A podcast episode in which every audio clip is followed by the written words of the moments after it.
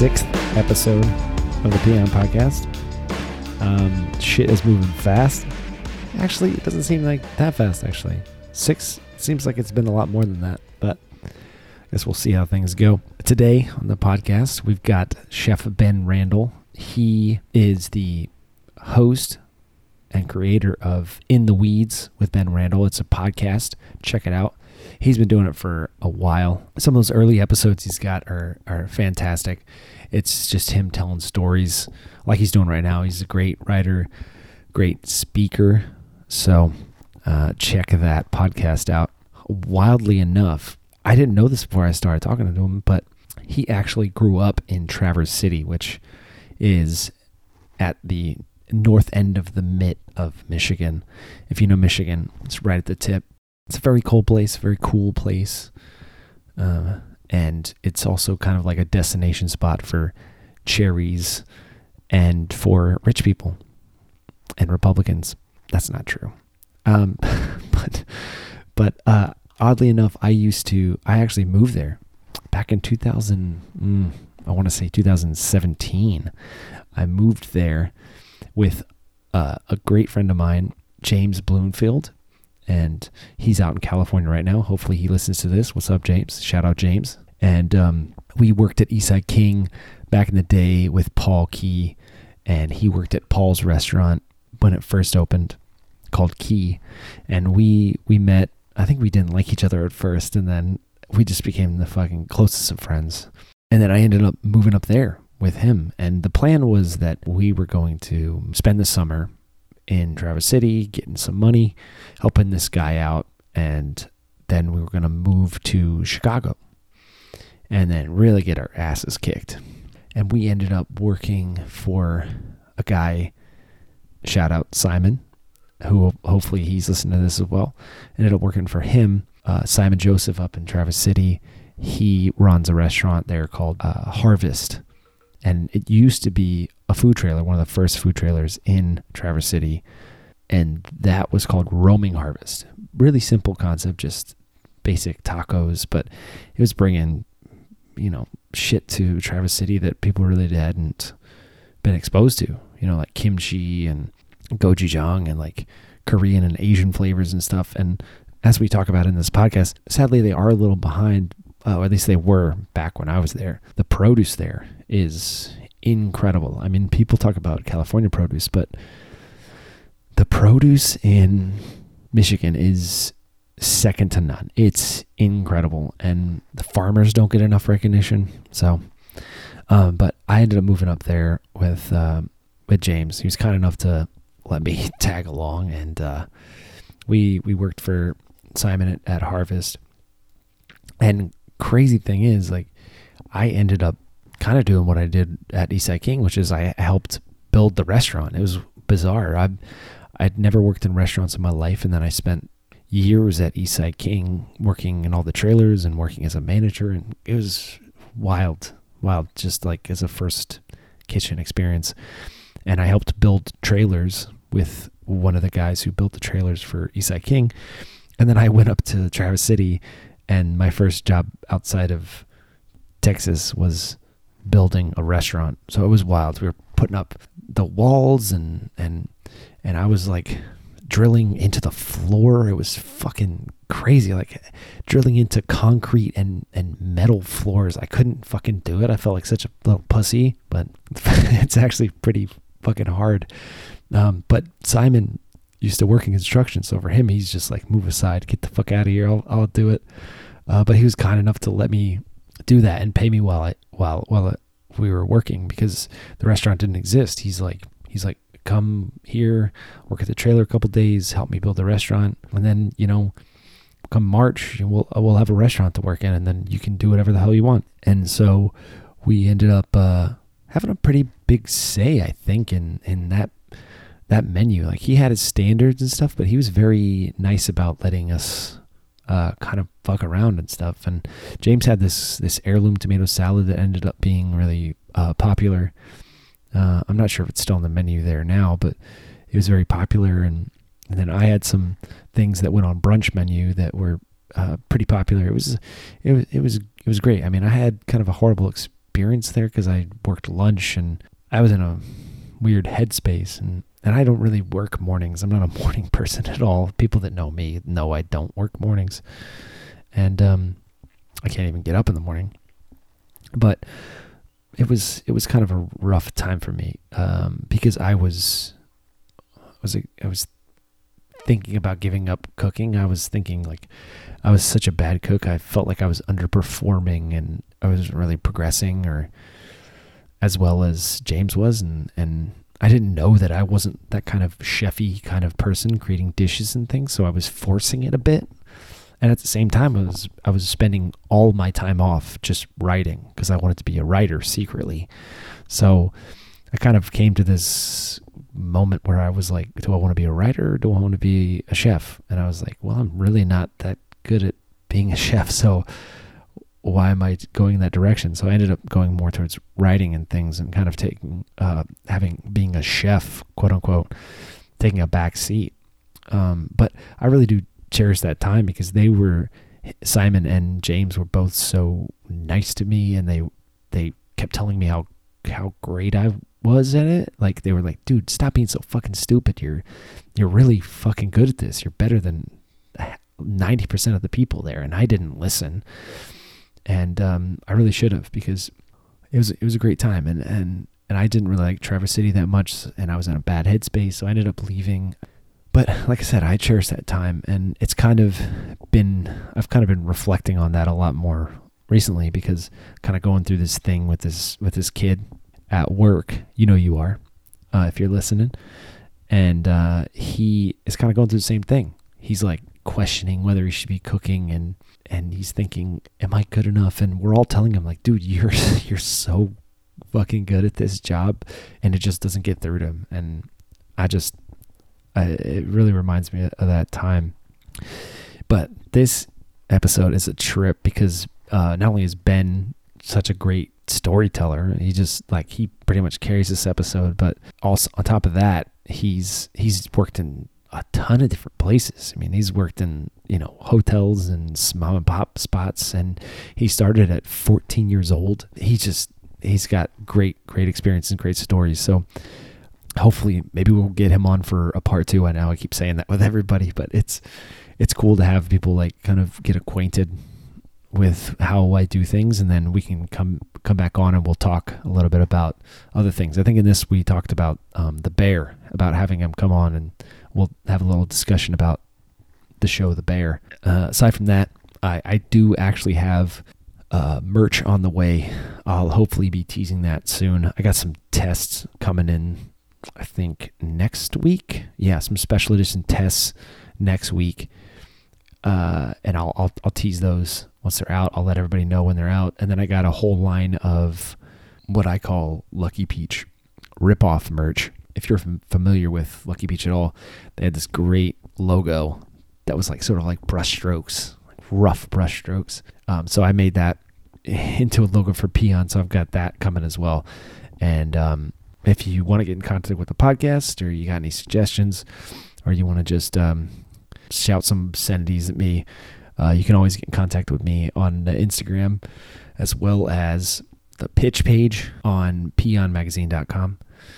And then if you want to support, if you want to throw a couple dollars my way, that's much appreciated. It it goes towards buying chicken for this upcoming issue, and then also for uh, offsetting the cost of of the magazine and uh, design and writers and stuff. So anything you can throw my way, I really appreciate it.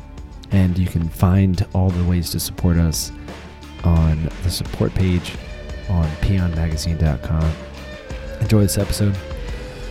No weird, quirky stuff coming up. Just straight up normal episode.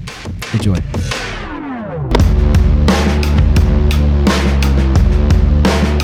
Just by your podcast, you have a lot, a lot of stories and stuff. yeah, so yeah. I don't know if we'll be able to get through all of it today. So um, yeah, I guess let's just start at the beginning. You uh, you said you started in kitchens when you were 14. Yeah, yeah. Unfortunately, that's, that's now wild. that's it's 30 years ago now because I just turned 44 this year, which wow. in your first episode, you mentioned that you're a lot older than you really are. It feels it, you know, like I should have have knees that yeah. creak quite as much as they do and that sort of thing. But like the mileage yeah. you put on your body in this industry is bonkers.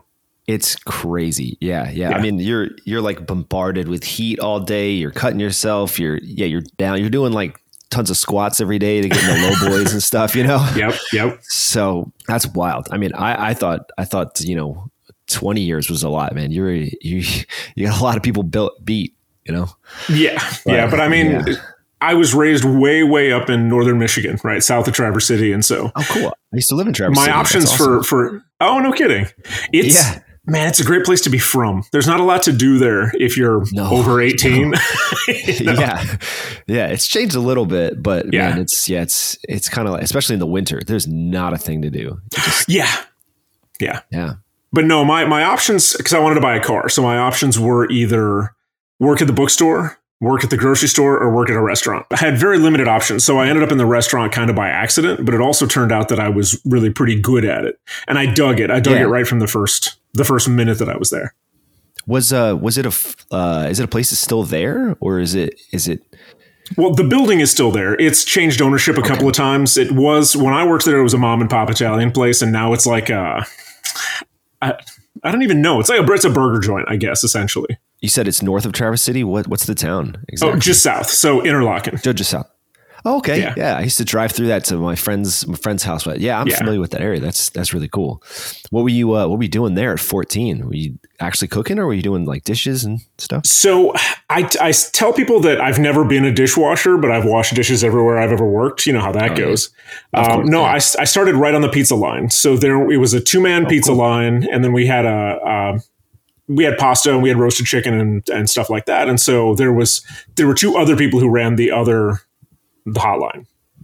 Mm-hmm. But yeah, I was slinging pizzas for two years, starting at age fourteen. Dang. And uh, was it was it like a brick oven or was it like the classic? We had uh, a we had a, a double decker uh, deck oven, so the 550, you know, the the big mm-hmm. dog. What sucked about that place, and I didn't know at the time, right? Like that was my standard. Yeah. Was like, oh, okay, it's a renovated house that somebody made into a restaurant. There was no hood vent. There was like a big square hole oh in the wall God. with a box yeah. fan put in it. There's no way any of this shit was up to code. Not a chance. There's no way.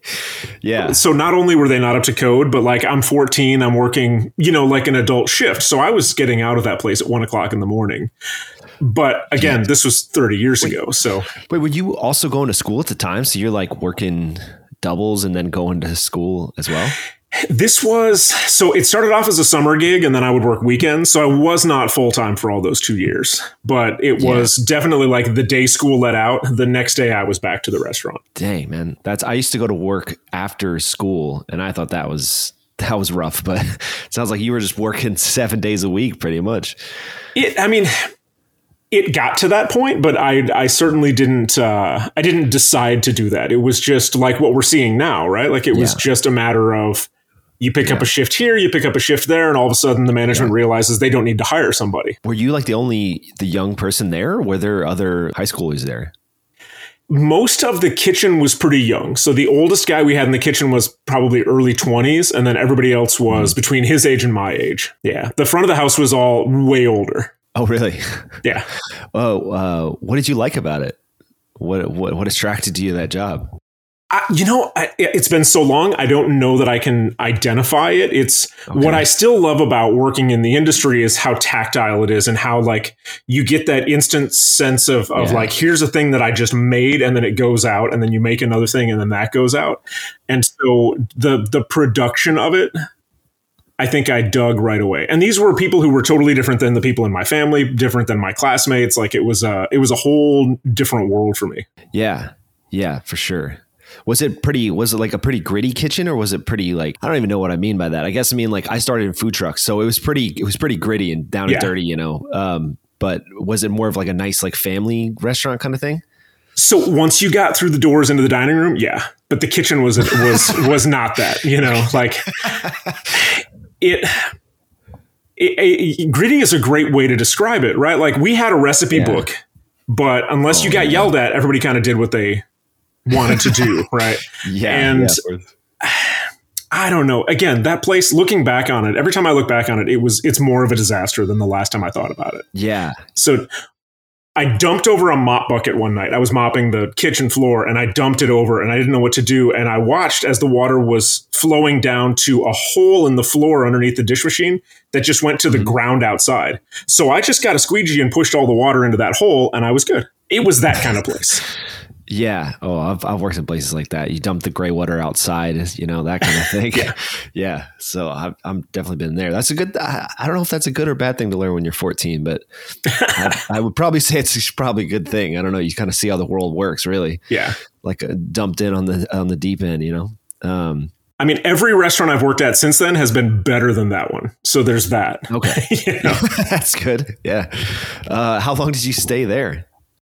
Well, like I said, I was there off and on for about two years um, between when I was okay. 14 and when I was 16. And then once I got the car that I was trying to save up for, I was able to go to a different Italian restaurant actually in Traverse City and make that move up. You know how we do in the industry, you move yeah, up by yeah. moving out. So, yeah, I found a place where I could take the skills that I had learned at that place apply them to a different place and, and make more money and be at a, a nicer spot. Is was it a different station or was it kind of the same same food like that? Yeah. So I, I hired in on their pizza kitchen because this place was it really was just like a version of the place I was leaving, except it was actually a professional like setup, you yeah. know, and and they had a separate pizza kitchen and all that. And once the chef there realized that I would come in on my own time and I would learn That's stuff, awesome. he had me making sauces, making dough, things like that. And then eventually I moved up to the hotline and I was doing you know fish cooking and i was making pasta and stuff like that. And that was that all happened quickly. That was within the first year that i was there. So you're you're like 16 and you're already like on the hotline.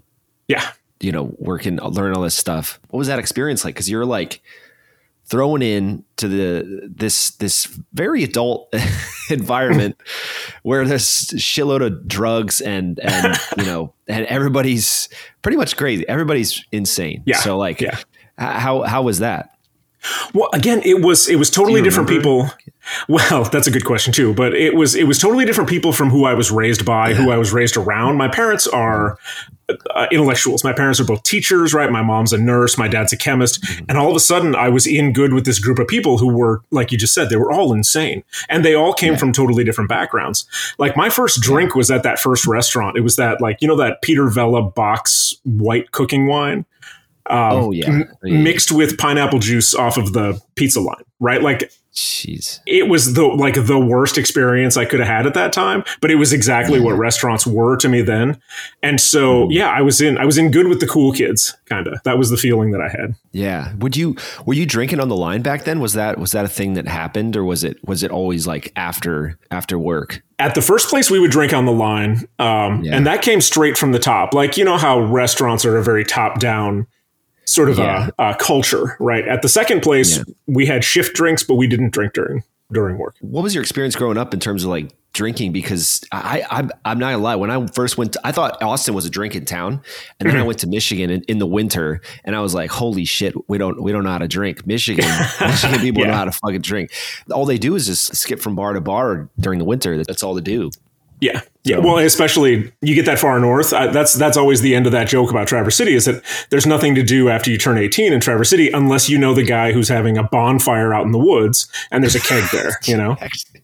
yeah, my friend who I moved up there with, who was from Michigan, he said all you do is just drink in the woods and have a bonfire. That's wild. Okay. Yeah, yeah. There's there's a there's a math to it that we don't really like you don't know it, but you can feel it. You want the bonfire to be far enough away from where you park the cars that the cops can't see the fire if they happen to drive by. Yeah, and you just go out there and, and drink, and that that's pretty much all you do, yeah. pretty much. And and for me, my experience was that it would be the entire crew from like two or three restaurants would all end up at the same bonfire party. Oh, okay. So it was like a little restaurant crew, right? Oh yeah, yeah it's yeah. a pretty tight knit uh, city anyway, right? And Back, mm-hmm. uh, what what what year are we talking about? I started so by the time I was attending those kind of parties would have been like 1995. So okay. a, a long time ago. What was uh what was Front Street like? Because pretty much Traverse City is li- literally just Front Street, right? Was it a little a little more spread out, or was it just centralized to that street? Well, I mean, these days it's actually spreading out more and more, mm-hmm. you know, perpendicular to Front Street. So Cass, Union, Eighth Street, all of those are starting to have more stuff on them. But no, you're right. Back in the day, it was that one strip Um, there weren't the condos over there on East Bay. There wasn't the big parking garage thing over there on East Bay. Uh, we were just up yeah, there a couple yeah. weeks ago with my kids because my folks still live up there, and uh, okay. it's it's it's not the town I grew up in. You know, it's definitely yeah. got more stuff going on. Yeah, that's true. That's true. Oh man, so where did you go after that? Did you want to keep cooking in kitchens, or did you end up going to, to um, college or anything like that? Well, so that's exactly what I did. Uh, both my parents are teachers. I figured I should just become a teacher, and so I went to college in Kalamazoo uh, to study English education. I was going to be an English teacher, and oh, cool. I, I did three years of that, and I don't regret any of it. But I did cook solid all throughout college as well. And then I got to a point where I was I'd hired into an Italian place, a, more of like a closer to fine dining Italian place, and they were part of a restaurant group. They had five or six restaurants, and I it was it was like I get it now, but it was super messed up when I was a kid. Um, I hired in, and then the guy who had quit, who vacated the spot that I hired into, came back, and they were looking at me like, "We don't really have a job for you anymore." So they transferred oh, me to their fine dining restaurant, and I was I was just like, "All right." And at this point, I'm 18, right? So I'm working at this fine dining place on Pantry, and I started there in September. And by February, two people had been fired, and I was working the grill at what at that point was like the nicest restaurant in Kalamazoo, Michigan. Wow. it was just That's, it was it was nuts. How did you handle that? Did you even want to be on that station? Well, it was. I came in one day, and I was told that the AM prep lady was taking over pantry, and I was working grill because uh, this fella a- Alex was a long time ago now. I think it was name was Alex, had been fired the day before. And it was just my job now. And I was just like, oh, I was terrified. I was terrified for like three weeks. But the other thing is that the sous chef and the saute guy had been there forever and they weren't going to let me fail because then they would have to do the work themselves. So yeah, I, I, was supported pretty well at that shop. Oh, that's cool. So yeah, was it a, was it a wood fire grill or was it? No, that one was, it was a gas grill and there was also okay. a, uh, um, a broiler next to it, like a rollout broiler kind of thing. Oh, okay. Which that station was hot as hot as fuck, but yeah, oh, yeah, yeah. I've worked I worked the a similar thing in a trailer in the summer in Austin. It was it was mm. insane. It would get up to 114 wow. in the truck. It was crazy. I spent some time um, in Houston. I remember. Yeah, uh, man, I can't I can't imagine that being that uh, at 18. Was that a busy place? Yeah, yeah, it was funny yeah. too looking back on it now because it was at like you would turn down this road and it was the first thing you saw, but then further down the road it was a dead end in a, into a retirement community. So we basically had super rich old people who didn't want anything at the restaurant to ever change. We had the like broiled French onion soup and we had oh wow um, like a chicken Caesar sandwich and we had to do um, uh, beef Wellington on Fridays, right, every week, oh, wow. and things like this. So like old school kind of stuff. And I didn't know That's, that from yeah. anything. You know, it was yeah. I got to learn a bunch of weird old things that even at that point weren't cool. Like you could do that menu now and it would be cool, but back in the late nineties, it was just like this. We're doing old people food, you know. But I didn't know because I hadn't done that stuff before, so it was all new stuff to me. Yeah, that's a great that's a great place to or a great thing to learn. Actually, I mean, like I said, they're all they're all classics, you know. Yeah, yeah. Were you working there while you were going to school? You said. Yeah, that one I definitely was working there too much, right? And it led to me dropping out of college because at one point, oh, damn. you know, I went back to full time over the summer while I was working there, and yeah. the chef came up to me one day as we were getting ready to go back to school, and he was like, "I will give you," and I forget what the raise was, but he's like, "I'll give you this raise if you stay on full time." And I I went to school for one more semester, and then I took him up on it. So I, okay. I, dropped out of college in the after the first semester of my junior year to, to do that full time. Did you regret that? Were you sort of leaning more towards a school or or or, or kitchens at that at that point? Again, it's that tactile nature. It's that like instant gratification of making something. At oh, that yeah. point, I was really frustrated with how much money I was spending to go to school. I didn't see that being like I didn't see that working toward a future that I that I dug in my head, and at the mm-hmm. same time, it was just a sort of a watershed moment for me where I was like, "Wait a minute, this guy who runs this kitchen thinks that I should be a full time employee, and he wants to to pay me more to be able to do that. So why yeah. am I wasting my time doing all this education stuff? And again, like I loved being in college and I loved learning. My parents are nerds. Like I was raised by nerds, so that's just how I am as well. But like that that offer that he made was awesome. what was that kitchen like? What what was that crew and and and the environment in there? Oh, man, those were the craziest of the crazies. So we had we had this one lady named Rosie who was our AM prep lady, and then three four days a week she would do pantry in the evenings. Um, our sous chef was this great big ex rugby player named Scooter. Same with Scott. Everybody called him Scooter. Um, the two saute guys were a fellow named Mouse and another guy named Rob, who we stole from the front of the house. He had been a cook, he'd been a server back and forth. We stole him back. And then we had another guy named Rob who was on like work release from some sort of a nonviolent uh, jail term. And then he ended up breaking in one night and stealing a bunch of money out of the safe. And that was a whole oh, thing. Shit. Like that place was never boring. yeah did you sort of uh, fit in with those people, or was it was it more of like a like you know get the work done and get get go home? Well, I was the comedian of that group. So I was the one who was always there with a one liner. I was there who always, like, I'm that guy who knows a guy. So we would get ready to do a thing outside of work. We'd have a party. I would know the guy who had the booze. We would uh, be gonna, we are going to go tubing or something. I know the guy who's got the van, that sort of thing. So that's how I fit into yeah. that group. Whereas uh-huh. somehow Rob always had money. Uh, Rosie was never down to do anything, but if we did need a place to party, we could use her house, right? Like it was, it honestly wouldn't nice. make a bad TV show that, yeah. that particular group of people. Yeah. Mouse was in a band, so we'd always get free ride to his shows, you know, things like that. That sounds like pretty cool time for an 18 year old, you know? Yeah, of course I dropped out of college to hang out with those people. but how long do you uh, stay at that place? Yeah, I mean, all told, I was there for two two years and change you know? Wow. Um, okay. And then we, so we had a sous chef leave and we had a new one hire in, and he poached me because he was only there temporarily and he was going back to this private club that he operated on an island north of Detroit. So when that reopened, he poached me to go over there. Wow. So you just ended up moving to Detroit after that? Yeah. Yeah. Wow. What was what was Detroit in the nineties like? My dad's from Detroit, but it was like it was pretty much on the downslope. Still, you know, right? we were yeah, we were insulated from it. We were allowed to live on the club grounds, so it was just like kind of like working at a hotel. I mean, if you've been to Detroit today, it is still it's really sort of schizophrenic where like you cross one you, cross you go across a crosswalk and you've come from just like all Starbuckses and stuff like that, and then there's buildings that are just like on fire. You know, it's Jeez. Detroit's a really weird town. Wow. But we were we were living on the club grounds. It was kind of like working and living at a weird uh, exclusive hotel. And I did that okay. for one summer, and then I went to culinary school. Oh, why did you uh, why did you choose to go to culinary school after after being in so many kitchens?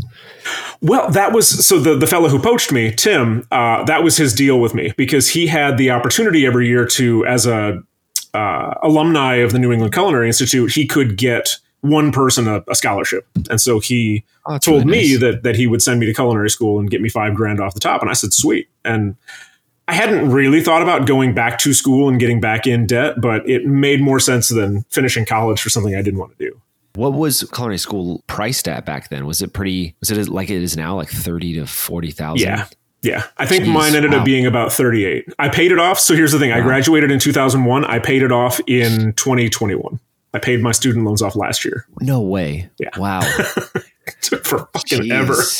Oh my god, man, that's that's insane. Did you learn anything there that you felt like was necessary, or do you think you could have just gotten the same education at like just going from restaurant to restaurant? Uh, you know, I loved culinary school, but again, that's me being a nerd. And my thing always was like, what I learned in culinary school was technique because you know like you work at a place and you learn how to make their wild mushroom risotto but i got to culinary school and now i understand why a risotto is put together the way it is i understand how sauces work and that's the thing like if you break a sauce i know like three different ways to fix it because i went to culinary school right and so that that was the benefit for me. Sucked that it costs so much, but you know. Yeah, that's that's a really good point. I don't know. I think I think some of that stuff should be included in uh, just regular education, you know? Yeah. oh, yeah. Learning yeah. how to just cook in general is would be uh, beneficial to everybody, you know? Yeah. When, when public school got rid of like shop class and home ec and all of that, like everybody forgot how to cook. yeah. Now they just learn on TikTok and Instagram. It's, it's terrible. Oh man, yeah. so many of those things. You look at them from like our perspective, and I just want to, I just want to reach through my phone and yell, "Don't do that! That you're going yeah. to hurt yourself." Yeah, yeah, they're all terrible. They're going to cut off their fingers, or they're yeah. they're just undercooking or overcooking everything. Yeah, it's it's a nightmare, but it's it's fun to watch and yell at. You know. Well, um, right. Like I, I can't watch cooking shows for the most part because I get like my father in law gets when he watches football. Like I just get really angry and I'm like yelling at the TV and that's not cool. Yeah, yeah, I do. I do the same thing, but I kind of I kind of enjoy it. I don't know. Um, um, so uh, when you got out of culinary school, did you did you find that that uh, that experience made you a better cook, or or changed the way that you you cooked at all? I was less nervous about going into new kitchens. I guess that's the really big takeaway for me from culinary school. Like having just a, a base education I could mm-hmm. walk into a place and if they asked me a question, like those gotcha questions, like if they're like, what's the five mother sauces? I, I had the answers to those, but it was also like, I recommend this to anybody who's thinking about culinary school, which is work in the industry for a while first, because you don't want to spend that money yeah. and then find out that you can't hang in a kitchen, right?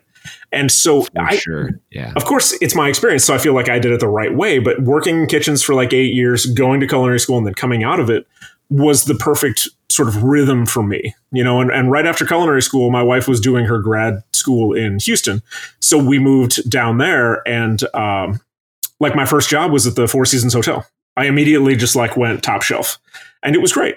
So you went straight to into hotels. What um what was what was what was that like? What were those kitchens like? Because I've only I've only actually like passed through like as doing caterings or things like that, mm-hmm. and it seems like a massive like almost unmanageable beast. You know what I mean? Yeah. Like, um, were you were you just on the line, or were you a, a sous chef or chef or anything like that?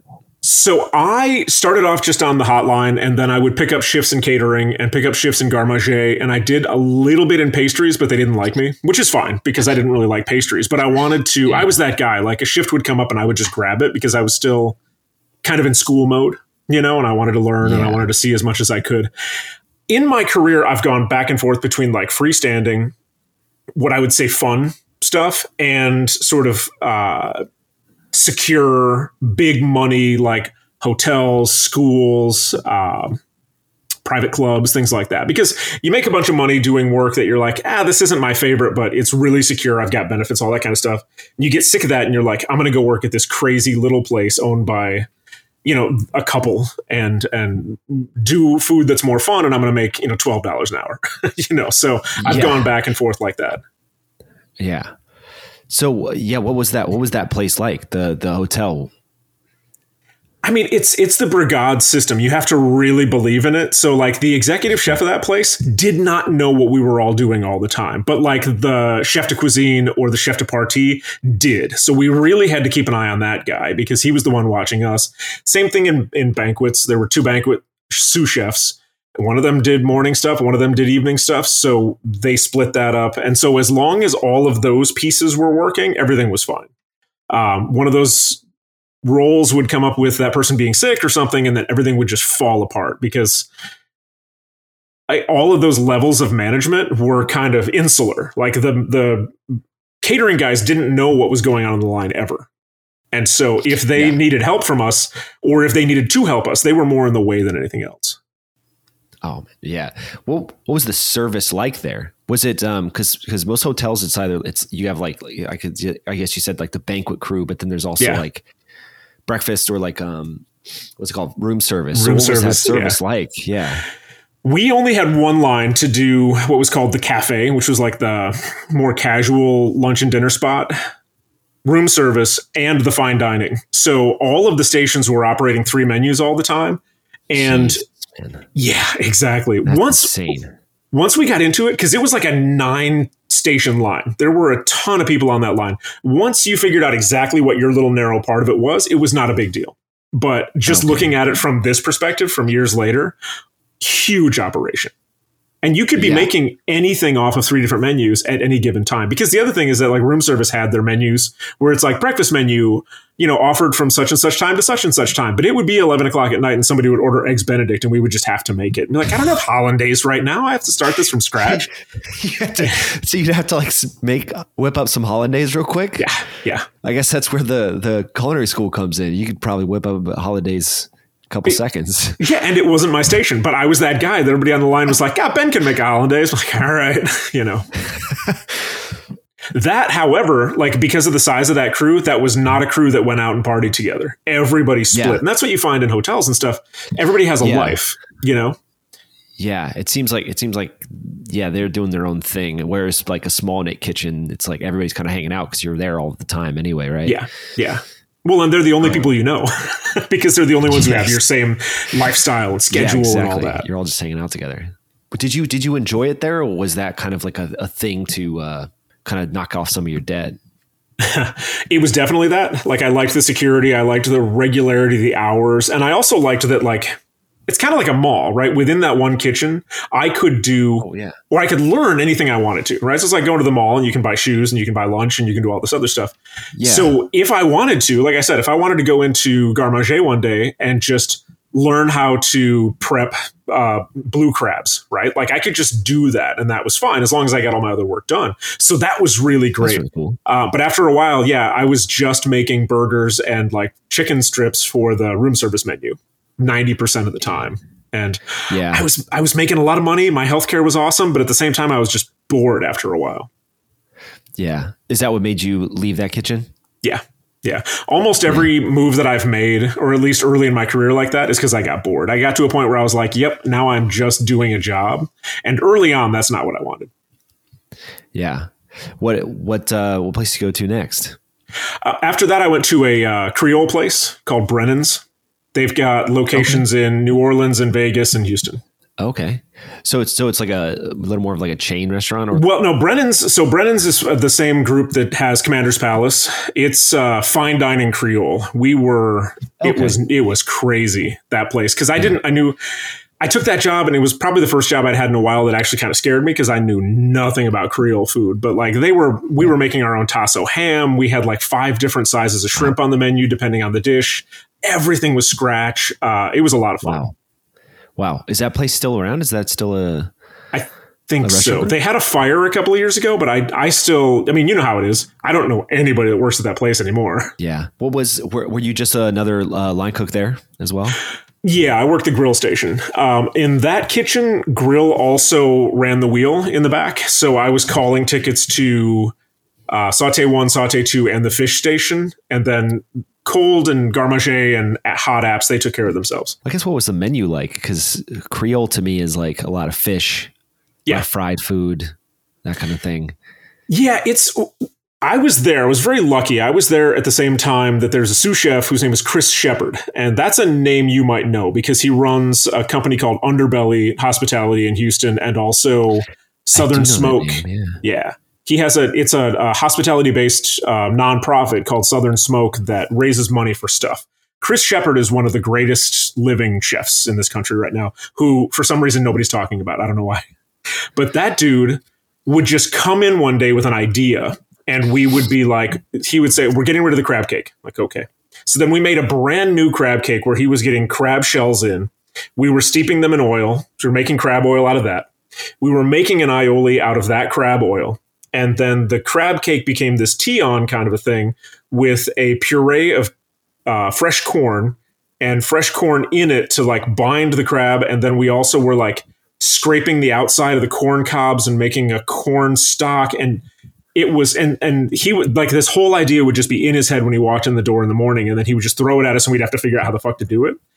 So the the menu was like you said oyster po' boys, turtle soup. Um, we had a big double cut veal chop. We had a lot of like redfish and pompano and uh, shrimp and this crab cake kind of a thing. But then Chris would order, you know, three cases of field peas and just give one case to each station and say, you have to do a field pea special today. like, okay, we're doing field peas. That's so he kept all of us interested by just bringing crazy shit in all the time. That sounds like an incredible kitchen. Yeah, that place was working yeah. off, off the fly. Yeah. That's we had amazing. one dish. Our our market fish every day would it would you know how it is. You it changed every two or three days, but it was always served on these big fat slices of heirloom tomatoes with a microgreen salad with sugar cane vinaigrette, and then it was whatever the fish was. And sometimes we would pecan crust it, or we would do like an au poivre kind of a thing. But it was always that exact same plating, and so it was up to us to figure out how the fish would best go with that plating based on how we were going to cook it. Sometimes it was grilled, sometimes it was broiled, and man, we had a lot of fun with that. That's cool. So you, it sounds like you you had uh, some say in at least some of the creativity behind the dishes. Yeah, yeah, yeah. So he so he had he had a lot of trust in you guys to kind of execute his vision. Yes, and I always say that I learned my management style because I'm in management now. Uh, by watching people be terrible and then not doing what they do, right? Yeah. Except for Chris Shepard. That dude knew how to galvanize a crew, get them to work together, get them to be like invested in what they were doing. We all felt like it, the restaurant was ours, you know, and it all came from him. Dude was amazing. I'll have to I'll have to look him up. Yeah, and Southern Smoke they it's a it's a barbecue based um, nonprofit where they have events and they raise money. And so when um, COVID happened, they ended up raising a ton of money for out of work line cooks, and they were just giving out giving out money. That's that's fantastic. How long did you stay there? I was only there for about a year and a half. It was really? it was this intense experience that was really really sort of condensed. Yeah, it sounds it sounds really intense. Yeah. If there if there was a restaurant that I wanted to go back to work at like right now, it would be that restaurant, but it would be that restaurant from like 2002. you know.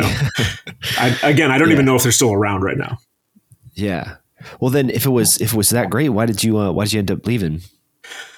Again, it was a money thing. So that place was all of the creativity, all of the camaraderie, all of just like the fun that I was having was counterbalanced by the fact that I took like a $4 an hour pay cut to leave the hotel and go to that place. And Jeez. my wife and I were just, yeah, it was, it was a, a big deal, but it was that place you had to like want to work at. And it did open a lot of doors for me, uh, having them on my resume. So it was that kind of thing. Yeah. But my wife and I, she was coming up at the end of her internship and we were going to be moving back to, or uh, um, her grad school and so we were going to be moving back to Michigan. We were trying to get married, so we needed we needed to be making more money. So where did you go from there? My next spot, there's a high end grocery store in that area called Central Market, and I went and worked there as a butcher for about six or eight months before we moved back to Michigan. And again, I was making far more money as a butcher working in the cold, you know, in Houston yeah. um, than I was at Brennan's, which was a bummer. But at the same time, it was cutting fish. That's all it was, you know. Yeah. I mean, that's also a good thing to learn. Um, yeah, yeah, for people that don't know, Central Market is uh, like the Whole Foods of HEB, which is the southern yeah. like grocery store. But that's it's a great it's a great place. I love that place way more than uh, uh, Whole Whole Foods. Yeah, I miss I miss that central market job. Now, when I was there, and I was just like, I just had to keep telling myself, I'm just making my money. I'm coming in. I was doing three yeah. days on the fish side, two days on the meat side, and I I didn't hate it, but I was just like, after the first couple of times I cut the skin off a salmon, I was like, all right, I guess I know how to do this now, you know. but I did it for about eight months, and I made a ton of money, and then we moved. So it, that part worked out. Yeah. You said you would move back up to uh, Kalamazoo? No, we moved to Traverse City because we were, I was going to oh, call nice. in like every okay. favor I had and we were going to get married. So the nicer Italian place that I worked at when I was a kid, they were part of a restaurant group. And so I huh. hired in to work at their fine dining place on the old Mission Peninsula in Traverse City. Okay. Where's, where's that located? Is that building still there? Yes, so that building is still there. Um, it was called Bowers Harbor Inn, um, and now it's something else. I forget what it is now, but uh, again, this would have been 2003, so long enough ago in restaurant time. Yeah, yeah. It seems like uh, things changed pretty fast up there too. Surprisingly, yeah, like yeah, yeah. And uh, were you the chef there, or just another? So I was the I was the sous chef of the uh, yeah I was the sous chef of the fine dining portion of it because we had in the okay. same building oh, a nice. like a, a ribs and burgers and fried fish family kind of place downstairs, and then upstairs there was a fine dining place. I was sous chef, but I kind of wasn't sous chef. You know, the guy who hired me had gone to my culinary school. He and I got along really, really well, and I was I was wage, and I didn't really have any management responsibilities or anything. But he called me sous chef, and he let me do some orders and stuff. So I guess I was, and I got to help him put the menu together. So there was that. That's cool. Did you get to use any of the stuff you learned at your last place there? I would put yeah, yeah. Yeah. I would put Creole stuff on the menu sometimes. For the most part, it would scare tourists, and so I would have to be really careful not to prep out too many specials, you know. But like, oh yeah, again, old school, like late '90s, early aughts, Traverse City. Michigan's about ten years behind the rest of the country all the time, anyway. You know. Oh yeah, for sure for sure. Yeah, for better or worse. Yeah, when I when I lived there, it was 2000. Ooh, I want to say like 2014, 15, somewhere around there, and and we were putting fish sauce on stuff in the menu, and people were weirded out by that. They're like, "What the hell's fish sauce?" You know. now it's like fish fish sauce is everywhere. You know. Yeah. So, where where were you working? Um, I worked for. Have you heard of heard of Harvest? Simon Joseph. He had a place called Harvest that was on Front Street. Um, and then he also had a, a, food truck called Roaming Harvest, okay. which is one of the f- first food trucks in Traverse City. Um, and then he had a little grocery store um, behind Front Street. It was in this weird little alley hmm. back there. Uh, and then he also the, the, ramen place. I didn't work there. Oh, okay. He had Gaijin yeah. Ramen. Yeah. Yep. Um, so I worked for him when he built out his first restaurant. Gotcha. And me okay. And, uh, me and my friend who was from Michigan, we kind of like, uh, I think I worked lunch and he worked um, dinner, and then we would you know get together on on brunch items and stuff like that. And me and him came from Austin, so we were trying to you know do some weird stuff and all the stuff we learned from Paul Qui, you know, trying to put some Asian flair on everything. But uh, yeah. people were really weirded out by it sometimes, you know. Yeah, I mean, being a tourist town, you got to be careful with that stuff because you just never know where people are coming from, and you also don't know what they expect. And so that's why places like Cherry Republic do so well because people are coming up there to get yes. fudge and cherries. And I walk into that place as somebody who was raised up there, and I'm like, "What the fuck is all of this?" you know? But yeah. my kids love it because they don't know. My kids were born and raised in Chicago. To them, Traverse City is kind of this like rural cherry place. Yeah. You know, I guess it works. Yeah, it's it's nice to visit. I don't know if it's it's a place to place to live for me at least, but um, yeah, but it's nice and quaint and very cool. The theater there is really cool. I love that. They still have that theater. Is that yeah? Is that yeah, uh, oh, oh yeah. cool? Okay, cool. I, I love that place. So, uh, how long did you stay at that? That um, I wouldn't call it a country club. Was it? You said it was a hotel. So it had been a, it had been a bed and breakfast at one point, and they kept the name Inn, so the Bowers Harbor Inn, oh, okay. um, even though they didn't they didn't rent rooms anymore. Um, I was there for a couple of years, and the idea was to work there after we got married. We got married in 2003, so work there until we had saved up enough money to move down to Chicago, which we did a couple of years later. Okay, why why Chicago? That's a good question. So Chicago is equidistant from my in-laws and from my family. So close enough to visit, but nobody comes to visit without calling first, you know? We don't get drop-ins. And yeah. my wife's a journalist, so Chicago's a great restaurant town. Chicago's a great journalism town, and so it just seemed yeah. to work for for both of us. Yeah, where where did you end up working there? There's so many fantastic places yeah. in Chicago. It's insane. A guy I went to culinary school with called me when he knew that I was, and this is before social media even. You know, he he knew that I was tr- looking to get out of my hometown. And he had just moved to Chicago as well. And he was the chef de cuisine at a restaurant called Bin 36, which is a wine forward uh, restaurant group. They had three or four restaurants at that time in and around Chicago. And he had left the one downtown and gone to one that was up in the near northern suburbs. And he needed a sous chef. So he asked me, he was like, job's yours if you want it. And so my wife and I were going back and forth about whether or not we were going to move to Chicago. And I was like, if we do, I have a job like right now. And so that that made the yeah. decision for us. And this oh, time cool. I was I was really sous chef, which was nice. was it uh what was the what was the menu like there? So we we called ourselves Regional New American, which gave us the ability to just do whatever the hell we wanted, right? But it was we had a mm-hmm. wood fired pizza oven. We did a lot of traffic in risotto. We had a pretty broad steak menu, and then we would always do fish specials. So we'd be getting scallops in. We would be doing monkfish and and that sort of thing. That's where I leaned on my Creole pretty hard because that was something that had had never been done up there. And because our menu was kind of weird anyway, I could sneak stuff in and stuff yeah. would move. Oh, that's that's really cool. Yeah. yeah. So you had a pretty heavy uh, hand in the menu as well after you know the the menu was was uh, seasonally rotated, so I had about three months to get my feet under me, and then yeah, it was about half Jason's, about half mine. Do you remember any, uh, some of the some of your favorite dishes back then? Boy, it's a long time ago. Um, I do the probably the one that I remember the most is one that Jason put together for me. Um, we had a back when uh, flat iron steaks nobody knew what they were and you could get them for like two dollars and twenty cents a pound. We would we were doing a grilled flat iron where we were doing um, like a, a deep fried, like a crispy fingerling potato that was being tossed with confit tomatoes and blue cheese and, you know, scallions.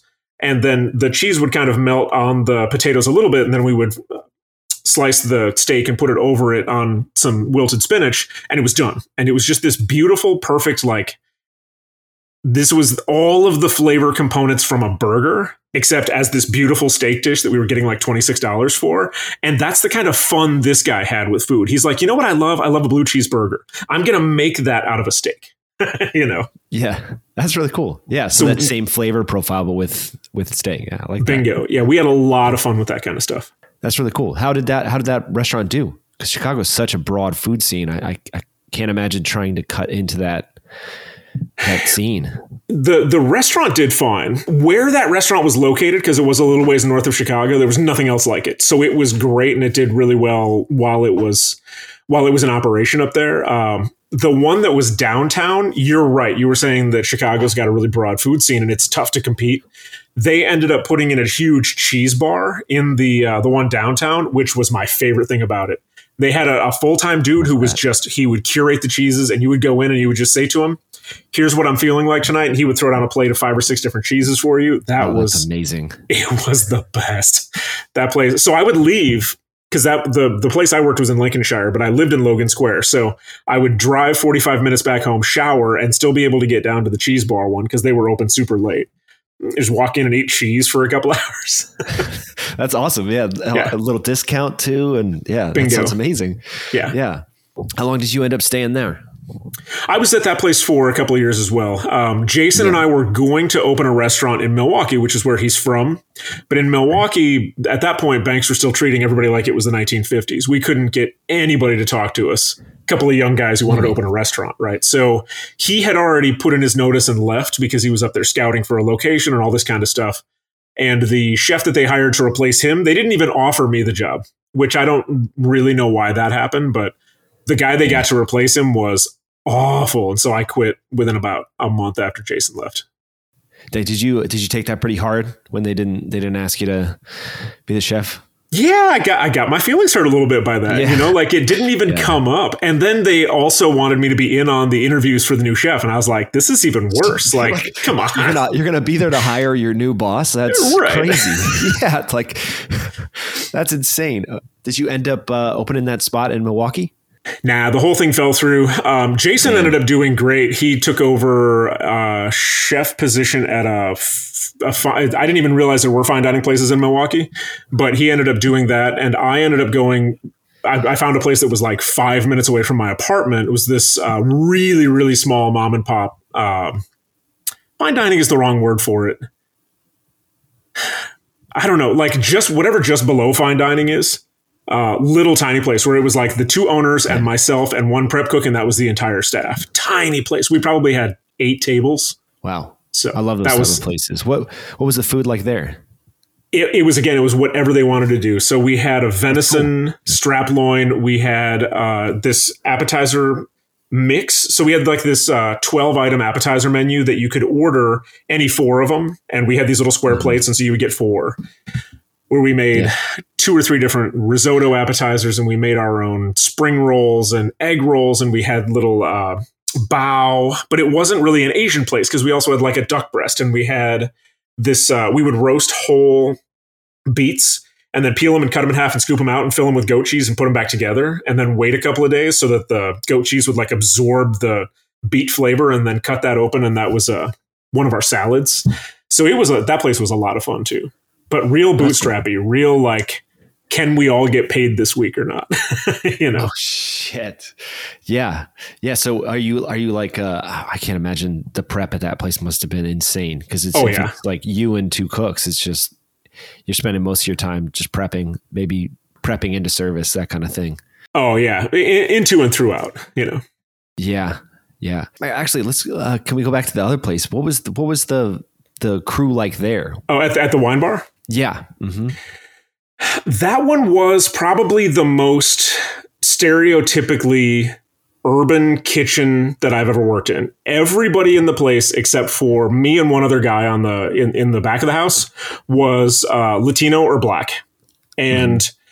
so it was it was myself and this this great big dude named Brett, and then everybody else was, you know, we had Jorge and Rogelio and Juan, and then I don't remember the name of our AM prep lady at that place, but she was from Guatemala. And so it was that perfect, like, you need to speak three different versions of Spanish to be able to hang out yeah. here. And you also need to be able to listen to Parliament Funkadelic and that sort of thing. And it was great. Like that, so much of that has been part of my education too. Like the the industry, while you're working in it, has so very little racism because it really is about like just get the job done right? Yeah, Doesn't course, really matter yeah. who you are. Hiring, on the other hand, that's a lot trickier, and there's a lot more hurdles for folks who don't look like me, you know.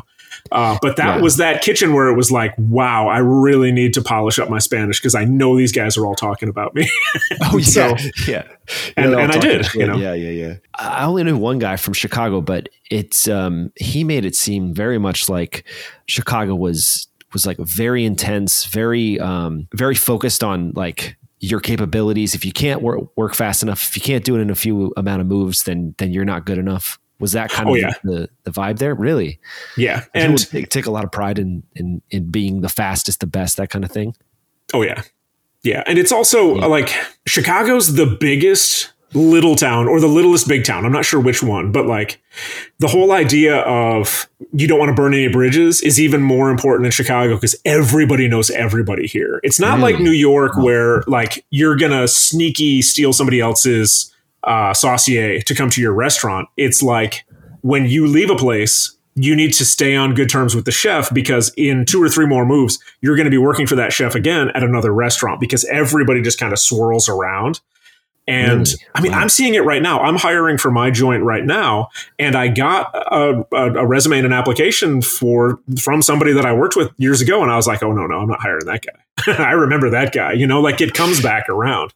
So it really is. It's very results based. It's very you know dig in, get the job done, and if you can't or won't, like people remember. people really remember. Yeah, the restaurant scene is very um very merit based in that way. Like people yeah. people holding their head, they know what you did and and it's not really well documented, but it's, you know, people yeah. talk, it goes around, you know what I mean? So it's it's very I, like I don't want to derail this too much, but like I've had to go back and make sincere apologies to a lot of people. I uh, used to drink a lot, like a whole lot.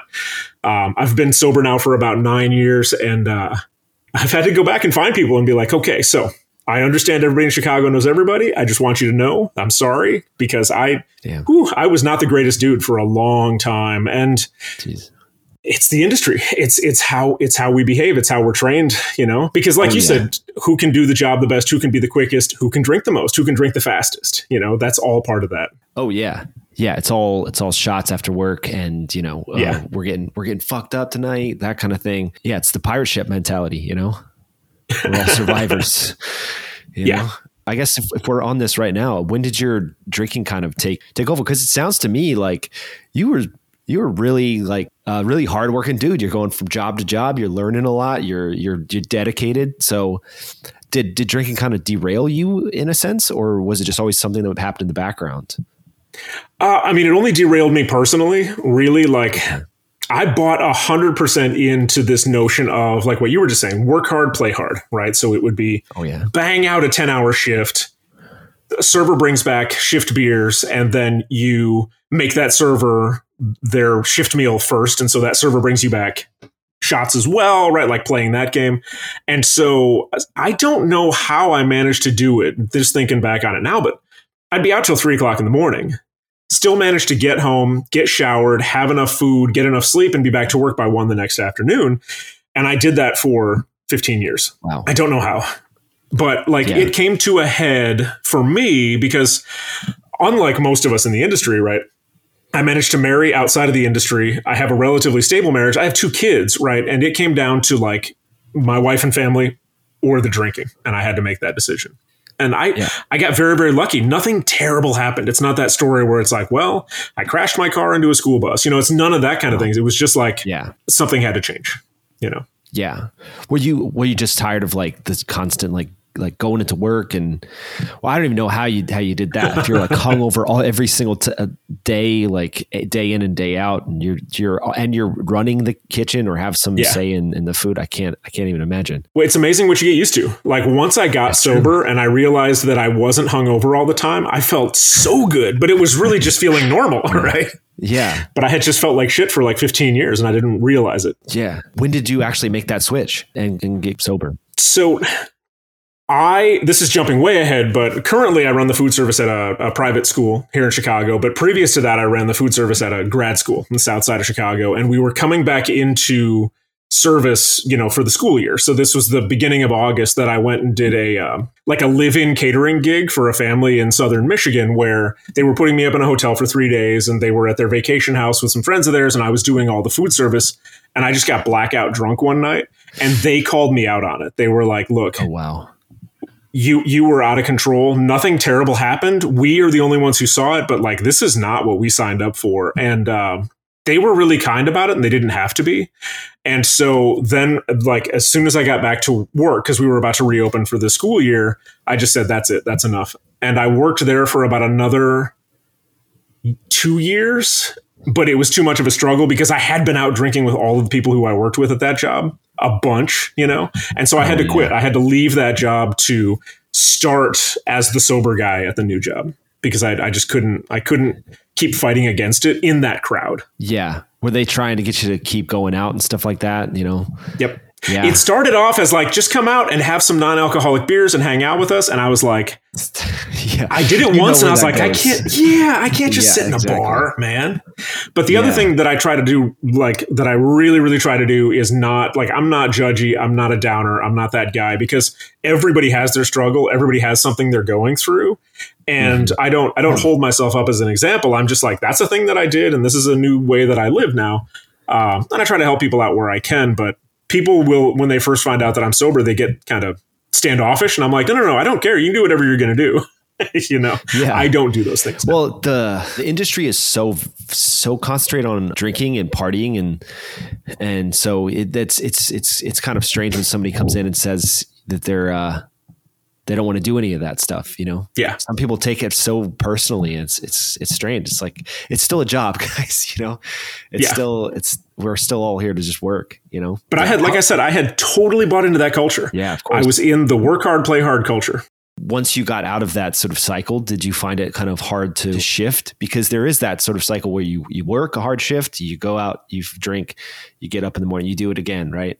Mm-hmm. And for some cooks, myself included, it's hard for me to get off work and then turn off. I can't, I just can't do it, you know? So did you find that switch hard? That was the other reason I had to leave that previous job. So the job I have now, I work from six in the morning until two, two thirty in the afternoon. Um, and so I do have plenty of time before dinner and before I go to bed to unwind.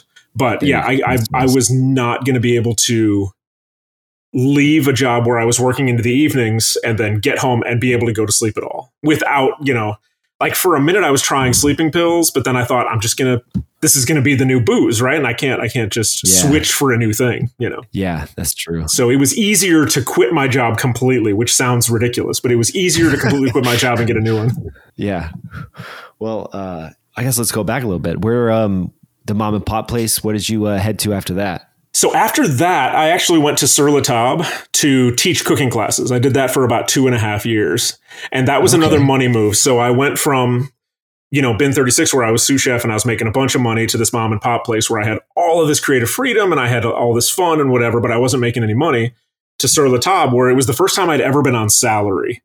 And I was making money and I had benefits and I was teaching these cooking classes and it really like scratched that sort of nerd itch for me because I could be teaching a knife skills class and then a cake decorating class and then a sushi class, you know, all on a three day stretch. So yeah. it was a, a, great opportunity for me to learn a bunch of stuff to then be able to teach to other people. How did that How did that go? It was great. Yeah. Yeah. What was what was that kitchen like? Because I always just remember, I don't know how familiar you are with Bourdain, but I remember that he in I think it was in Kitchen Confidential or one of his other um, earlier books, he talked about having to teach um, a class or do a demonstration, he said the kitchen was a nightmare. Like they had stuff from a year prior and nobody cleaned the fridge out and things like that. A hundred percent, a hundred percent. So really? when I took over, they were they were changing their structure oh, because no. what they had before was every uh, class had a different teacher. Right. And so what they wanted to do was hire in people like me, people who could run the program and also do most of the teaching. So it was that. I opened up the spice cabinet and there were like six ground cumins that were all open, right? Open up the fridge and it's like this milk expired, you know, during the Hoover administration, right? Like just like but because everybody was buying everything for every class and they yeah. had no inventory system and all that. And so that was one of the first things I did was organize the kitchen. Now, physically, the kitchen was gorgeous, right? They had like two ovens that were set into the wall. They had like the big uh, the cameras and TVs over the the prep space and all of this, so that you could teach Yeah. a demo class or whatever. So it was beautiful, and uh, it was like being on stage all the time, which definitely played to my ego. You know, it was great. Yeah. People coming to see me every day. Um, it, it, it was a little bit of a slog. Like after a while, I was like, man, I don't want to teach four knife skills classes a month, but it was the most profitable one we did. So whatever. Yeah. And then we would also do bachelorette parties and birthday parties, and we would do uh, corporate outings and stuff like that. And those got to be more fun because we could go off book. We could do sort of whatever menu the client wanted, and and we got to do a lot more fun stuff. that sounds pretty cool. Yeah. Also, most of the stuff I have in my kitchen right now, even though this was 12 years ago, came from the discount that I got at that store while I worked there, man. It was Yeah. steep. Like I was getting 40% off of All-Clad, Woo. which is why I have Okay. way more pans and shit than I need right now. but, but uh, you know, that stuff never wears out. Yeah, of course. Yeah. I mean, I'll just go in Sur La Tables sometimes just look around and I can't afford anything in there. So stock up while you can, you know, I, I get it. Yeah. It was a windfall. Yeah. Like every time we would get something returned to the store, um, the employees had a chance to just grab it because we couldn't resell that stuff. And so a lot of like I have a panini, I have a an All-Clad nonstick panini press that goes on your stovetop, right? Just two piece that they don't even make anymore. They made it for a little while and people didn't like them and they would return them. And so I just took it. And so I have that. Things like that, which Yeah. is great.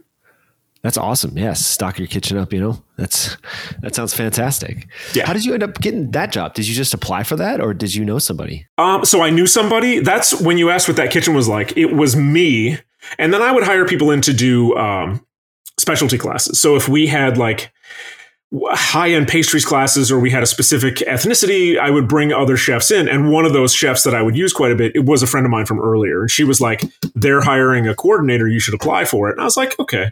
There were also like kitchen volunteers who would come in and they would clean up during class, and they were able to like audit the class, and then they would get a one-time use uh, discount coupon or something like that for the stuff Yeah. in the store. And I got to be pretty close with some of those folks as well. But that kitchen was really it was me. That was it. I was doing all the shopping, so that was like grocery store, Costco, that kind of stuff. We were not big enough to actually place orders through Yeah. vendors. You know, I had to go with like a duffel bag to the grocery store and buy a bunch of shit. But it was great. It was great for two and a half years. Yeah. Why, why did you end up leaving that? Is this the same thing, kind of just bored? Yeah, some things about the program changed. It got more corporate, it got more regimented, and at the same time, I felt like I wasn't doing real cooking. And that's when I made that swing. And my next stop was I went back to a hotel. Yeah. What what hotel was that? Was that you're still in Chicago at this point? Yeah, yeah. I was working at the Ritz Carlton Hotel downtown. I hired in to be the um, lead cook in the garde manger department, and then I took over as sous chef when that sous chef left that department. Um, let me ask you this, because I've never really worked in a hotel, but but you seem to have worked in both like kind of small joints and hotels and stuff like that. Do you find that there is is quite a difference between hotel staff and and sort of more uh, high end uh, kitchen type staff? Do you think that there are like different types of people? Yeah, yeah, without question. Yeah. So one of the things that I, I had to learn when I was at that hotel is that there were people who had worked there for like 18 years doing exactly the same thing. Whoa. And I did not understand it. And the thing is, is I had to get to that point where I was like, oh, so for me, cooking is my whole life. Cooking is like the thing that I think about when I'm on my way home from the job. I love cooking for my family. It's the thing that I do to impress people. And for some people, Hmm. It's just their job. And they have a whole life outside of that.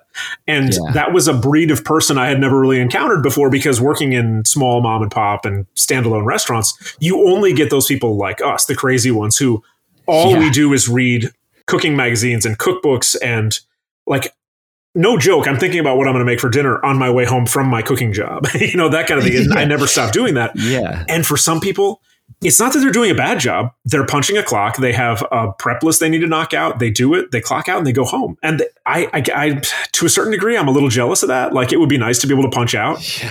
But at the same time then i wouldn't be me you know? So Yeah, like you, I don't can't comprehend that because I'm always just the I always take pay cuts to learn something more, or yeah you know, go to a restaurant where I respect the chef and the food and things like that. So, I mean, I respect it. They they gotta you know do what they gotta do, but I just it's a different mindset for Yeah. sure. and it's definitely not everybody at the hotel, but it's the the that's the only way you can make a hotel run is if most of your workforce has been in place for a long time. You don't have to worry about them, and mm-hmm. the people who change are kind of like the froth at the top, you know. yeah. And and uh, I was one of those. I was only at that hotel for about a year and a half. Uh, it was also unionized, and it was really contentious, and the conflict between the union and the management was really was just daily it was just you know you walk into a kitchen and you can kind of feel if it's a good kitchen or a bad oh, kitchen yeah. that one changed oh, yeah. while i was there and became a bad kitchen Ugh. so were you required to be part of the union yeah yeah what was that like did you have to pay dues and that kind of thing came right out of my paycheck yeah it Jeez. was it was interesting for the longest time i was kind of anti-union but it's uh-huh. not it turns out unions are okay the union i belonged yeah. to at that hotel was awful and it they did great work for the employees. It's just that the people who were running that union were terrible, and everything yeah. was, you know, you have to grieve this. That's not your job. You can't stay late. All these kind of things. And I'm just like, I'm just here to do. I'm just here to work. Why are you not letting me work? You know. And so we didn't really mesh. So they were telling you that, like, say you were staying late to, you know, learn something new. They'd be like, "You're not supposed to be doing this. This is not your job." That kind of thing. Yeah. Jeez, like well, exactly that's, the opposite. that's great. Yeah, but that's part of what makes a great cook is staying, do things that are outside of your purview, and you're you're learning and helping others. You know, at, at a sacrifice to yourself. Yeah. So that's it's kind of bizarre. That, that was. Were they? Was it a union? Do you know that was started by workers there, or was it sort of brought in outside? It's it's SEIU Local One. It's the Service Workers Union, so it's everybody from cooks to stewards to housekeeping and and that sort of thing. It's huge organization. I see. Wow. Maybe I mean, do you know if there are unions that are just focused on food service workers? That I don't know. That would be really interesting. I don't know that you could yeah. get us to all agree on stuff. You know, no, we'd just fight the whole time. of course, and we'd have fun doing it. Yeah, it's be yeah. it's it, would be insanity. Yeah. um, well, uh, where did you go from there? Because you uh, you said that was a hotel. Did you go to a more uh, a smaller joint after that, or another hotel? Yeah, so when I left there, I had was still in contact with the folks who ran the small place that I worked at after the uh, wine bar, right? So they were opening up a high end, super fancy burger place because it was right at the very beginning of the like big burger, crazy shit on top of burgers craze. And they yeah. didn't realize it. They didn't know that was going to happen. They were just like, whatever, people love burgers. We're going to open up a fancy burger place. And then all of these other ones opened up, but they were like six months ahead. And so I hired in a sous chef and that's probably when my drinking got the worst because we were 45 minute wait every night. We were Jesus. talk of the town. We were the rock stars. The kitchen was just nuts. We were playing, constantly playing music. And we were also cutting our own fries, pounding out our own hamburgers. We were making like uh, fig jam with um, like a stout beer cooked into it to go on top of a burger that had goat cheese and fried onions on it, just like crazy stuff. And we were, it, it was some of the best cooking I've ever done in my life and just some of the worst personal time I've ever spent as far as like outside of work. Oh, jeez. But how how how bad did it did it get? Were you just like drinking on the line? Were you like going out after work or all of the above? So we were yeah, making yeah. for the bar because it was also like that whole sense of what we were doing in the kitchen was also in the front of the house too. So craft beer cocktails, house made, uh, infused vodkas and stuff. And we discovered, and I've taken years off of my life with this, but we discovered that when we would strain out the raspberries from the raspberry vodka, if you took those raspberries and mixed them with a little bit of sugar and just ate them on the line, they were still full of vodka. And you didn't really notice until all of a sudden it's like seven yeah. o'clock and you're like, I'm fucking hammered. Holy shit. and so it was. Oh my God it's that it's that top down culture and i've had to reach out to a number of people who worked with me during that time i was in charge of that and i was the one setting the pace for like oh it's one o'clock in the afternoon let's start the day with vodka red bull you know and oh shit. I, I, I did no. some serious damage to some people because of that i'm sure I, I believe everyone survived but I've, I've had to go back and make my apologies for that too Geez, so that must have been just talk about a pirate ship of a kitchen. Holy crap! Yeah. I mean, were you running the the pass and you're just like uh, sipping and, and, and expediting and stuff, or were you also working yep. a station at that point? So it depended on the day. On the weekends, I'd be working just the pass, but on slower days, I would also be working the fryer because every every plate got fries. You know, one of our most uh, popular appetizers was a fried cheese curd. You know, with house made truffle aioli and all this kind of stuff. And so I was either behind the line drinking and running the tickets and doing the fryer, or I was on the other side of the line doing the same thing. Did the owners or, or investors have any idea that you were drinking or did they not care? They were just like, oh, he's doing a great job. You know, they didn't really pay attention to it. They were all in on it. Really? I mean, it was top down. So from the owners wow. on down, it was just that my part of that was in the kitchen, but the owners, yeah, the owners were there with, it was that kind of place where a 10 top would come in and it's all the owner's friends and they'd be there for seven hours. You know, it was that sort of a place. Wow. And okay. I, it, I hate to say it, but I look back on that really fondly. It was some of, like I said, some of the best food. And yeah. you know, you know the zone, right? Where like everything is chaos, everything is insane. You've got deliveries coming in, you've got orders coming in, you got people yelling at you for stuff, and then you just hit that moment where everything gets quiet. And your grill guy has all of his temps on point, and your flat top guy is working uh, yeah. wraps and salads, and he's got all the buns toasted you need, and the fryers going, and everything gets real quiet, and you're just churning food out. We hit that every day. We were in the zone every day for like a year and a half. It was amazing. Awesome. Yeah. And at the same time, we were hammered and we were just the worst people. So I don't, I don't know how to reconcile that, you know? But yeah, I, I don't know either. That kind of makes me think that like just uh, kind of like the worst version of ourselves as cooks is what makes it it works so well, which is yeah. a horrible thing to say, but maybe you know the cliche that like you know comedians who get clean aren't funny. Maybe it's like you know I, I, don't think it's cor- correct, but yeah, maybe maybe to some degree, you know. Um, well, you, and, you can't really do that type of work if you're if you're clear headed. I don't know. Yeah, and I, I, like you just said, it makes me wonder if I could do that again. Because what I'm doing now, yeah. like my kitchen is all scratch, but it's the exact opposite of that, right? I now run the food service for uh, nursery through eighth grade private school in Chicago. We're feeding about 700 people a day, breakfast and lunch, but it's controlled. I know exactly what the menu is. I mean, it's all scratch, and my staff are all cooks, but it's none of that like frenzied nonsense high intensity, like got to get into the zone. It's more like on site catering. Um, but it is a much more chill environment. Yeah. And I don't, I don't know if I could do that high intensity line work now. Yeah.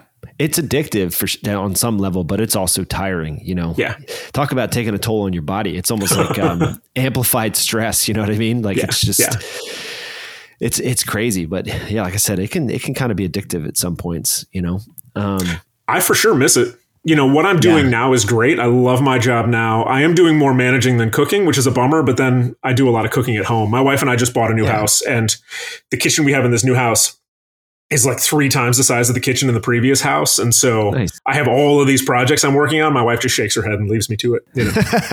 that's great. Yeah you got your own your own your own kitchen your own space. That's awesome. Yeah. Um what, what point did you start writing? Because i think you mentioned in your in your podcast that you've been you've been writing for a long time right well, so yes, that's what I studied in, in college. I was studying English literature and education at the same time, and I, I did some writing back then. It's always been a thing that I've kind of just done. Um, mm-hmm. What I don't have now, and it's because I have two kids and I've got the, you know, a job and all that, I just don't have big blocks of time to sit down and actually just do it. You know, I, yeah. you you mentioned this in your first episode that it's much easier to sit down and have a conversation like this than to get people to write sure. stuff down because, oh you, yeah, for me at least, I can't like start writing something and then go away and then come back and pick it up again. I've got to be in that in that space, and so oh, it's yeah. uh, it's something that's kind of dropped off. But I, I have I have a drawer full of notebooks where I've just written down little bits and pieces and and things that I want to come back to later. Yeah, when, whenever later is going to be. Yeah. Is that is it like a big project or are you just kind of just bits and pieces here and there? It's bits and pieces. Um, I don't know that there's necessarily like I, I, want there to be a kitchen angle. Like I want there to be a kitchen story to be told, but so many kitchen stories are being told right now that I don't know that I have yeah. anything new to say. You know, I started yeah. watching The Bear. Have you seen this show? Oh yeah, I I gave it kind of a rundown of my second my second episode. Yeah. Well, I'm gonna yeah, have to hold like off. It? Well, okay. I watched one episode and it is uh-huh. so fucking stressful to watch that for me because yeah. I'm just I'm thinking about Like if you watch that show and you look at that kitchen, that is the burger restaurant I worked at. Like it's not, but it oh, is. Okay. You know, so like it's kind of like a trigger for you. Oh, absolutely. And I'm watching that show and I'm like, I don't know any of these actors. I don't know any of the people they're portraying, but I've mm-hmm. either worked with every single one of those archetypes or I have been those people at some point in my career. And I'm watching it and I'm getting like really nervous and upset. and it's a great show. Don't get me wrong. But I was, I, I watched one episode and I'm like, I need to take a break before I watch more of this show. It's got me on edge, See, you know? That's wild. Yeah, I've I've heard. Uh, I mean, I took a I took like a three week break, but I watched I binge watched like three or four episodes, and then I took a long break, and I came back to it um, because everybody in, in the kitchen I work in right now was talking about it. They're all like, "Have you finished it? Have you finished it?" Yeah, and a lot everybody had the same experience. Like uh, my chef couldn't finish it. He's like, well, he's just yelling at each other the whole time. Yeah. So that's interesting. I, yeah. yeah. that was my way in. The way that they were yelling at each other, and then by the end of the shift in that episode, they're all just joking around again. I was like, they got it, they nailed it. That's exactly what it is. And yeah. I'm still super stressed out by this show.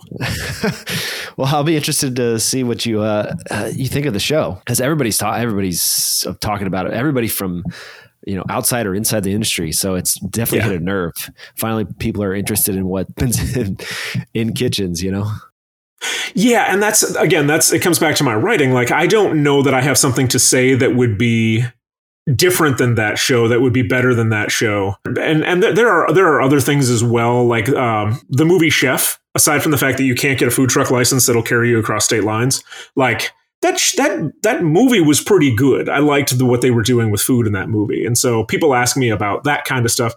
Probably my favorite moment in any food movie is uh, did you ever see spanglish Adam Sandler did, movie. It was a long time ago. There's yeah. a there's a moment in that movie right after they get like this amazing just like blowout review and whatever the the paper is near them. He's sitting in the walk-in drinking Gewürztraminer and just eating handfuls of blue cheese and crying and I was like they nailed it. That is exactly how you would respond.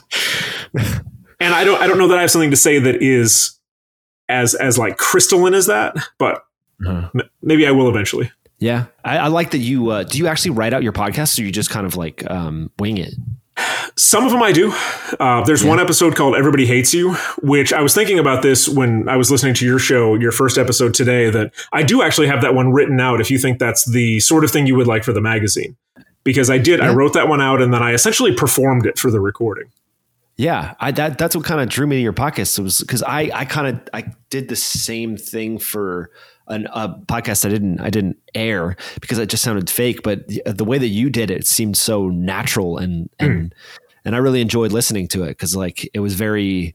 It sounded like somebody at a bar just like telling a story, you know, just like yeah, shit talking. I'm like, oh, this is great. Or just working the line and somebody starts telling you a story and you're like, all right, I'll listen to this for the next two hours. You know, this is great. Yeah. Yeah. I, I actually have audio. It's about two and a half hours that one of my line cooks at that burger place mm-hmm. recorded and nobody knew he was recording. And I have that on my computer. And every so often I listen to it because it is sort of soothing in a weird way. But you're right. We are just, I didn't realize it, I guess, nonstop bullshit talking. Just talking, yes. just to make noise, and yeah. it's hilarious to me now to look back. At me like 15 years, uh, how long ago was that? 12 years ago, and I still know exactly what we were talking about with all those guys. Yeah, yeah, you remember those conversations. I mean, you spend so much time in, in kitchens with those people. So you're just, yeah. So uh, you remember everything about them. Um, when did you when did you decide to start the podcast?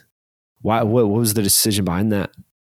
What was it now? Seven years ago, seven or eight years ago. What I wanted to do is like you were saying. I, I thought, you know what? I'm going to write down my. I'm going to write an autobiography. Was my first thought because I realized that I couldn't remember what my mise en place looked like at that uh, that fancy place I worked at in Kalamazoo, I couldn't remember mm-hmm. what my station looked like. And I thought, I'm going to forget all this stuff. So I thought, well, I'm going to write it all down. And then I started and I thought, this feels like work. What the hell am I doing? But I had just started like listening to podcasts, right? So I was like, uh-huh. well, I can talk all day. You know, this is the thing that I've always been able to do. And so I did the very first episode that was about the very first restaurant I worked in.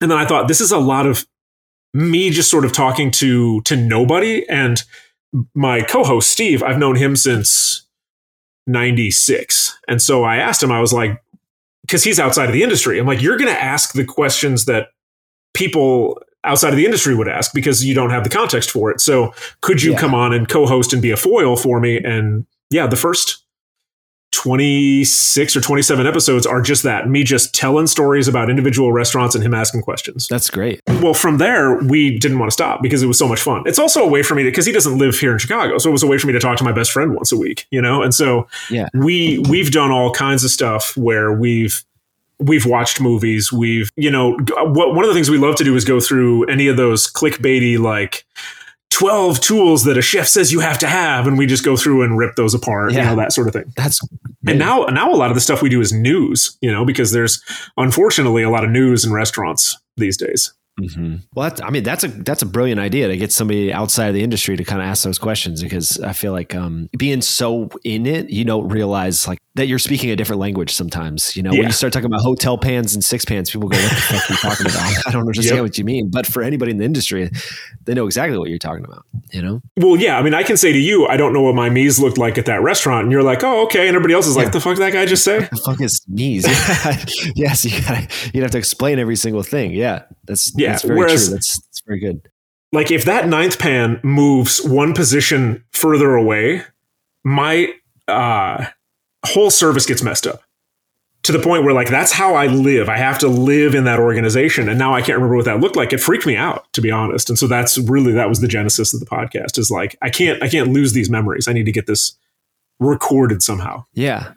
Yeah. So you guys still do the podcast pretty much uh, pretty regularly now? Yeah. So I just dropped an episode yesterday. Or was it today? I don't remember. We record usually like Saturday or Sunday, and I'll drop it on a Monday. And so we're up to 277 episodes right now. Wow. And I, I started a podcast back in 2018 just about addiction in the industry. And it's mm-hmm. it's fine and people dig it, but I it feels weird to just have two separate podcasts. So what I'm doing is I'm migrating that one over. So I'm putting one episode per week of that show into the feed for my show, and then I'm gonna wrap that one up once they're all in the main feed. Do you plan on uh, keep doing the podcast? Like, do you think it's a, a thing you'll keep doing forever? Probably. You know, the nice thing Yeah. about the way that we do ours, because it's free and we don't take any um, sponsorship or anything like that, we get to just sort of do and say whatever we want and nobody Yeah. can be mad at us. I guess we could say things that would be libelous, but nobody Mm-hmm. in the industry cares enough and everybody knows that even even if the story's not true it's probably true enough Yeah. you know? yeah. Yeah. I think a lot of the stuff that's made of any sort of stink in the industry is made by uh, media rather than people in kitchens. Because if you Yeah. talk to people in kitchens, they're just like, yeah, whatever. You know, Yeah. I, I'm worried about my station. I'm worried about getting burned today more than I am about somebody who's saying something bad about me. They don't really care that much, you know. yeah They're they're worried about their their own thing, you know. So well these days you're worried about you ordered tomatoes from your produce guy and they didn't show up for three days in a row Yeah. you know or that they're like twenty dollars more a case. Yeah. that kind of thing. yeah, yeah. So, uh, uh, so what else you got on the horizon? Are you, you pretty much just working and podding, and that's it? Yeah, I mean, currently, yeah. So, unfortunately, I have to add two years to everything that I, every story that I tell now because we've lost essentially two years because of COVID. But working for a private school has been really interesting throughout this whole time period because over the last two and a half years, I've had six different service models at this school. We've had to be really flexible. And we came in on a Wednesday, and for the next Monday, our service model was totally different, right? Because of the way that the school was handling COVID protocols and and all of that. And so coming into this school year is the first time that I've felt in two years that we really know what we're doing and we really know what the expectation is. Yeah. And uh, Mhm. for right now, I don't have any plans to leave this position or this company. It just happened to be that I fell into just the right job at just the right time. I've got a lot of stuff going on in the other, you know, the rest of my life. My son's 13, my daughter's nine. We just bought a new house. Like there's a lot going on. So changing my job is probably not not the best thing to do right now. Yeah. How do you how do you like this this sort of kitchen as opposed to um, the many kitchens you've been in the the past? it, I, I'm cooking less than I want, which is kind of always going to be a thing because I want to be able to make the money that I'm making and have the advantages and the healthcare and all that kind of stuff, and just be a cook, and that doesn't really exist, you know. so I'm doing I'm doing a lot more management, which is I mean it's it's my crew is great. but there's so much other stuff going on that affects how they're able to do their jobs from supply line stuff to yeah schedules changing to like I have six cooks that work for me, and if one of them is out, you know how staffing goes. If one of them is out, that means an entire station is just empty for the day, and you can't have that. It's not like somebody yeah. taking a, a day off from an office job, right? Like if if my my gal who makes soup and the vegetables for the day doesn't show up, somebody still needs to do those things, you know? And so yeah. so much of my job isn't cooking that I've had to get used to that and I don't know that I like that I've gotten used to it, but yeah. It's it's what pays the bills these days, you know. Yeah, yeah, for sure. Did you did you feel that that was a necessary step or yeah, necessary evil, I guess? Well, I mean, for me it definitely was you know like i needed yeah. to take care of my physical health. Like i i had a foot problem that was so bad. I hate to i'm such an old guy right? But i had a foot problem that was so bad i had to go see a doctor about it. I've been to the doctor like 10 times in my whole adult life. And i had to yeah. go see a doctor about this foot thing. And i had to not wear clogs anymore which just about broke my heart because i love my clogs. And i had to wear a work boot for like two years to fix what was wrong with my foot. Now I can go back into clogs, but like 19 year old me would never have gone to the doctor because my foot hurt, you know? So I have to make decisions yeah. like that these days. But then I also switched to a standing desk in my office because if I sit down, I'm going to fall asleep. You know, like I'm going to completely downshift, and that's not going to be yeah. good for anybody. Um, I now yeah. like I'll go out of my way to make my menu at the school complicated or add something or put on a an action station or something so that it would overload my cooks so that I have to go do it myself. Like I do that shit on purpose because otherwise, if I go a whole yeah. week at my job without doing any cooking, I'm going to lose my mind. You know, there's yeah, only just so much sourdough and pickles and shit like that I can do at my own house because my kids are going to look at me like, can we just have real regular food?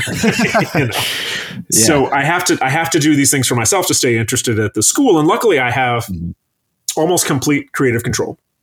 If it turns That's out cool. the kids at the school hate all the food that I'm making, then there's a different conversation. But for the most part, like we get to do sort of whatever we want, which is great. Yeah. What is the menu like there? How are kids eating nowadays? Is it pretty good? It's insane. It's absolute insanity. So my shop, like I said, we have a we have a hotline that has everything from like what you would expect at a school, like chicken nuggets and hot dogs, all the way up through like braised brisket. We do a teriyaki salmon that the kids really love. We do sticky rice. So it's a pretty broad variety and it changes every single day. So we're on a four week menu cycle.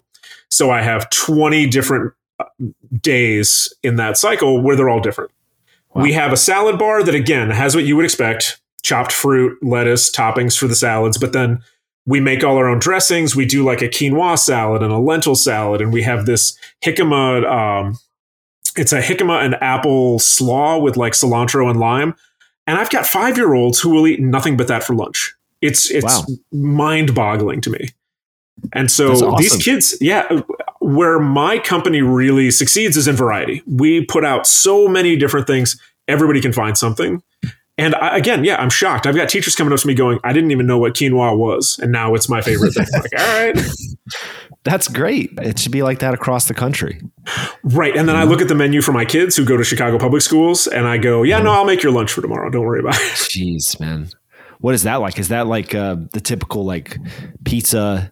Yeah, you know, chili, that kind of stuff. Jeez. Oh man. yeah.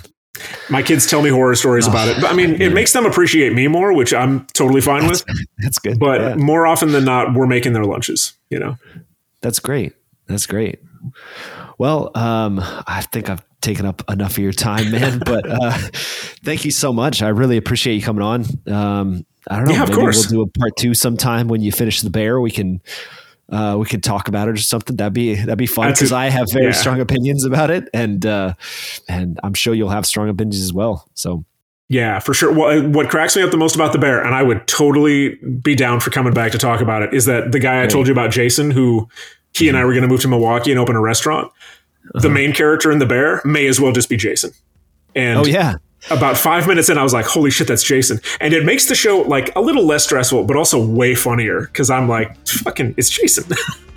you know? What I need to do, I need to finish the show and then call him and be like, dude, I saw your show. So, yeah, you feel like it feels personal. Yeah. Yeah. All right, man. Well, appreciate you taking the time to talk, man. Yeah, thank you. This has been awesome.